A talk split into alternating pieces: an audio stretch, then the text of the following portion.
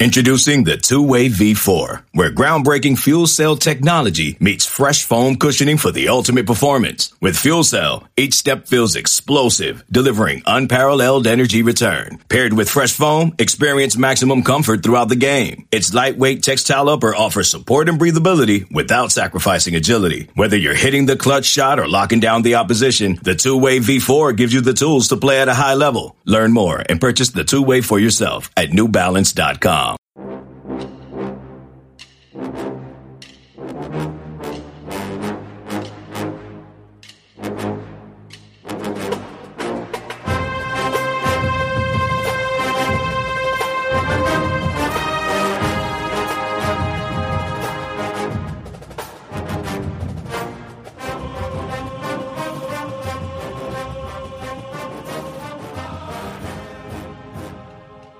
Bucknoters. Welcome to the Bucknuts Morning Five here on Wednesday, October 16th, 2019. I am Dave Biddle. Very happy to be joined by the People's Champ, Matt Baxendale. Bax, Buckeyes at Northwestern this Friday night. Very, very rare Friday night game for Ohio State. Uh, 8:30 kickoff. Game will be televised by Fox Sports One. And that's 8:30 Eastern time for those that are wondering. Um, so the whole high school football situation. I mean, yeah. I mean, if you're a high school football fan you're going to miss the first half of this game. I don't think that's like a, a terrible thing. Uh, I guess we'll start the show just by you addressing that. What are your thoughts on the Buckeyes playing on Friday um, and how it affects high school football around the state? Well, I think you put it best. It's very rare, as in it stinks. I can't stand Ohio State football being playing on a Friday night. Look, this is hopefully they never host one of these games. I know Penn State and Michigan flat out said we're never going to host a Friday night game, and I hope Ohio State's the same uh, partly for logistical reasons, but partly because Ohio State doesn't need to do this ridiculous, stupid TV exposure crap because they're Ohio State. Uh, these are the kind of games where I genuinely thought these Friday night games are going to be like the Northwestern versus Minnesota showcase or something, right? Like schools that most casual fans won't watch on a Saturday. Most casual fans will watch Ohio State on a Saturday. So I'm not a big fan of these Friday night games. Uh, I just I, I, I think it, the biggest shame of the television system that's happened in the last 10 years for college football is the NFL deciding to plop its gigantic butt on Thursday nights, take away the Thursday night games that used to be so awesome to watch in college football that were like a guaranteed upset six times a year. And they've given us instead these sort of pithy slates of Friday night games when a lot of people are at high school football games. For the home team, it sucks because what recruits are going to come to a game whenever they're supposed to be playing? I just, think this is a. I understand there's TV requirements, but I don't think those TV requirements should involve Ohio State playing on a Friday night, and I don't think it should involve Penn State like it did earlier too. This is supposed to be for your mid-level programs that need the exposure, and I don't think Ohio State needs the exposure in any way, shape, or form. So I don't like it at all. Yeah, in one respect, it's surprising that Ohio State agreed to it because I know Michigan just told them they want nothing to do with it. I mean, Ohio State told them they're not going to. Ohio State said we're not going to host a game on Friday night, but you know, we'll every once in a while we'll play one on the road. Um, Michigan just told the Big Ten, you know, to go pound sand. And if one team in the Big Ten has the clout, uh, guess what, everybody? And I know I'm preaching to the choir here on this show. It's not Michigan. It's Ohio State. So Ohio State could have easily done the same thing that Michigan did, but they decided to acquiesce to a degree and say, oh, every once in a while we'll play a road game, but yeah, I mean, I, but I, again, I, I come back to this. It's a it's a one time thing. I mean, they're not doing it next year. They didn't do it last year. Um, I mean, when I say one time thing, maybe they'll do it a few years from now. But um, I, I just, you know, I hear what you're saying. I just don't think it's that big of a deal. I do feel for the coaches and the players that are going to, you know, high school football players and coaches that they're going to miss the entire Ohio State game. I get that. Um, but for the average fan, I mean, you can still go to the Ohio the the high school local high school game and get home for the second half of the Buckeye game. So I don't have a big problem with it. All right, moving on. Um, just your thoughts on this game. Northwestern last year to me, Bax was a dangerous team because they had a good quarterback, not a great quarterback, but Clayton Thorson was decent. This year, their quarterbacks are terrible. I mean, Hunter Johnson somehow he was a five-star recruit, went to Clemson, um, then he you know, transferred to Northwestern, and people, myself included, thought maybe this will be a good fit for him. Um, he's looked bad. Now they're playing this Aidan Smith, who fourth year junior who began the season as their third string quarterback. Uh, he played a lot their last game. I just, I don't know, man. I just don't see Northwestern being able to hang with Ohio State because of a lot of reasons, but mostly because they don't have a good quarterback. Well, I think their offense in general stinks. I mean, and even last year, whenever they had Clayton Thorson, and everybody thought, he, oh, Clayton Thorson's going to be an NFL player. Yay, yay, yay. Their offense still stunk. Like, they made their way to the Big Ten championship on the strength of a defense that won them every game like 18 to 13 or something ridiculous. I really don't think that Pat Pat Fitzgerald really needs to reevaluate his offensive philosophy that he has a, over there at Northwestern because their defense is consistently good. They're consistently a tough team. They're a program that like we all kind of make fun of. It's Northwestern, yeah, ha ha ha ha, the nerds, whatever. They wear purple. The truth is, this has been a tough defense for the last five years. This has been a Northwestern team that never gives up for the last five years. They're normally a tough team, but they have literally no offense. Like I don't know if Northwestern or Michigan State has the worst offense in the Big Ten, but it's it's a, it's it's a, it's a close debate between the two. And to be quite blunt, I don't think this will be a game because Northwestern can't move the football. If Northwestern had just an average offense, they would make things interesting. Whenever they went to Wisconsin earlier this year, they lost 24 to 15. They lost 24 to 15 in a game where Fitzgerald inexplicably went for two on a, a touchdown, which would have put them within seven points. I still don't understand that one, but they just couldn't move the football. But their defense shut down Jonathan Taylor. They're kind of like a Michigan State kind of opponent. Now, Michigan State or not, Ohio State's still way better than Northwestern. The talent level doesn't compare between these two teams.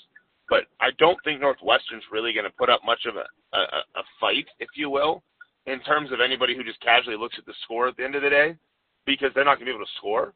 But if their defense comes out and plays tough, I won't be surprised whatsoever if this is one of those 17 to 3 scores at half, and we're like, well, what's going on here? So uh, don't sleep on the Wildcats. They've got a good team attitude and a good toughness and a pretty decent defense. They just have nothing on offense, nothing whatsoever. And this is the kind of game where it should be single digits or 10 points that at most OSU gives up. Yeah, I'm with you. I, I just don't expect this to be close. And I'm usually, you know, with Northwestern, it's usually like, man, you know, they're going to find a way to stay in the game. Like even last year, in the Big Ten championship game, Ohio State jumped out to the huge lead, and Northwestern opens the third quarter and boom, boom, scores and scores, and all of a sudden we have a ball game. But yeah, I don't see it this year. Um, and I know people are saying this is like a traditional trap game because Ohio State plays uh, Wisconsin next week, and you know everybody's telling Ohio State how great they are, and they're coming off a bye, and I get all that. But Ryan Day has done such a great job of keeping this team laser focused. I do not expect that will change two nights from now in Evanston.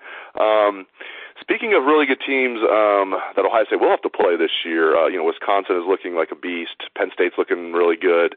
Um, the Michigan game will always worry me. I know I asked you this last week as well, and you said you think Penn State's going to be the toughest team Ohio State's going to play. Um, when you saw Wisconsin last week, just I mean, they beat Michigan State even worse than Ohio State did. They just dismantled Michigan State. Um, did that change your mind at all? That um, the Wisconsin might be the best team, or you still think it'll be Penn State that'll be the best team Ohio State faces? Yeah, that didn't change my mind, and here's why. Uh, that was a body bag kind of game for Michigan State. You could tell that they were just done in the third quarter because coming off of the OSU game, you you could literally just see them kind of break in the second half of that one. They they just played two of the toughest teams you can play back to back, and their team was just beat up and they needed a break. Uh, you could just tell that they they fought the good fight and then they collapsed. So I, I think Wisconsin's really good. Don't get me wrong. I think they're both top ten teams. I just think Penn State has more talent across the board, especially on defense. Uh, now that said, I've, I, I still have a lot of questions about Sean Clifford, a quarterback for the Nittany Lions. I, I, especially after watching him have a really ugly game at Iowa.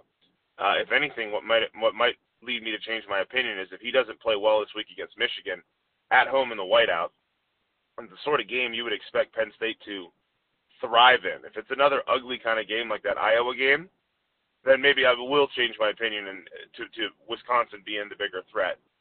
But I just don't trust Sean Clifford enough to believe that he's going to be able to beat the Buckeyes. But on the flip side, I, I don't I can't tell you anything about Jack Coan either. Like Jack Coan hasn't had to make a play yet for for Wisconsin to just run around and, and pound everyone. All Wisconsin's games have been ugly too. Coan hasn't faced a defense that's really gonna, you know, the best defense they faced is probably Northwestern or Michigan State, right? I just, I don't see Jack Coan and those receivers because outside of Cephus, Wisconsin doesn't have hardly any of a passing threat beyond its tight ends.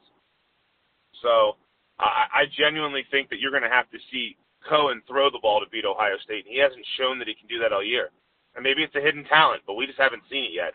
I, so that that makes Penn State more dangerous because Penn State has KJ Hamler. KJ Hamler is absolutely terrifying with the football in his hands. He's the kind of guy who can take, take a slant and take it to the house. There's no one like that on Wisconsin. So really, if you want to want to parse hairs a little bit between the two, there's a good example of why Penn State's more dangerous. That's the kind of talent that Wisconsin just doesn't have right now. So I'm sticking with Penn State. Both games are big challenges, but I, I think the Nittany Lions are the toughest team on the schedule remaining.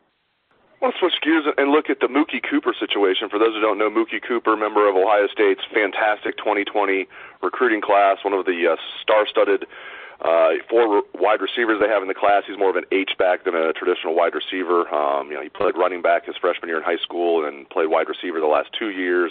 I mean, he's perfect for the H back role for Ohio State.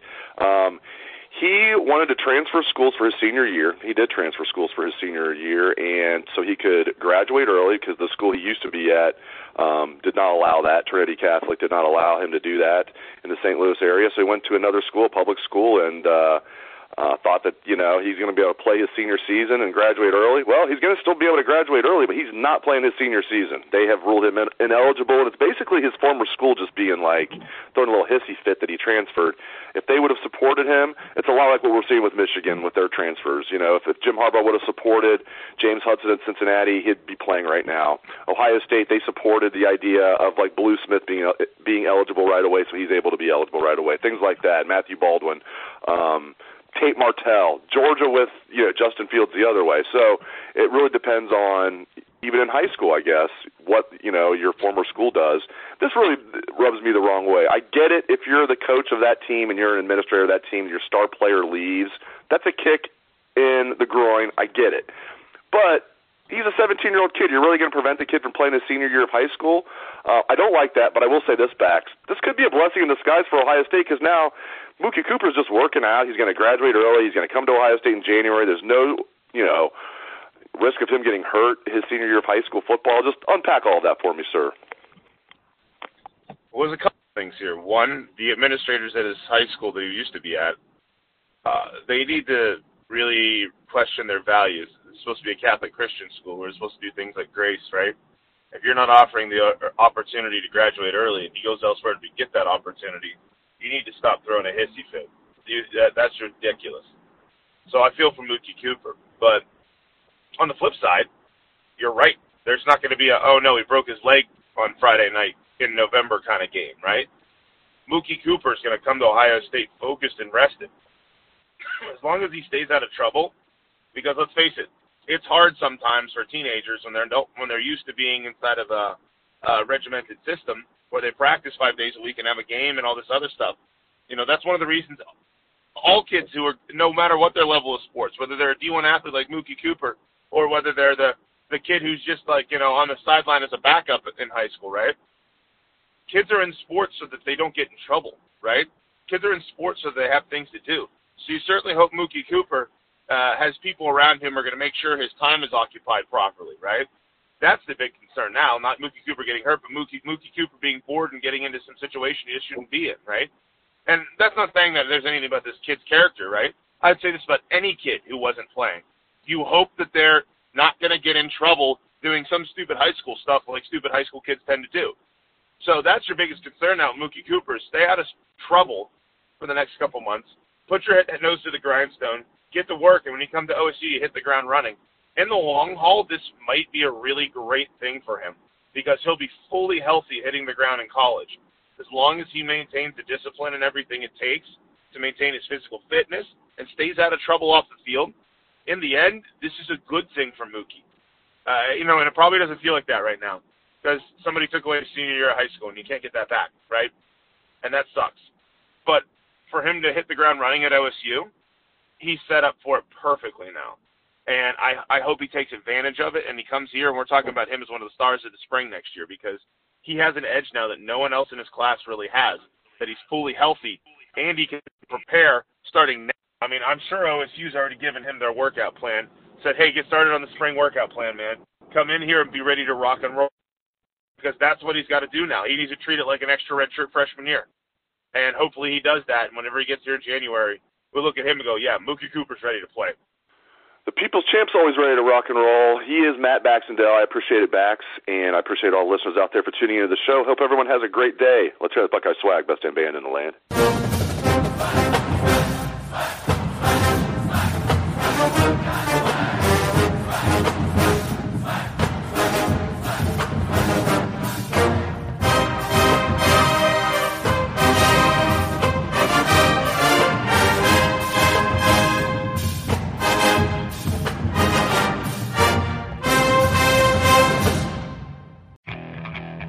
Okay, picture this.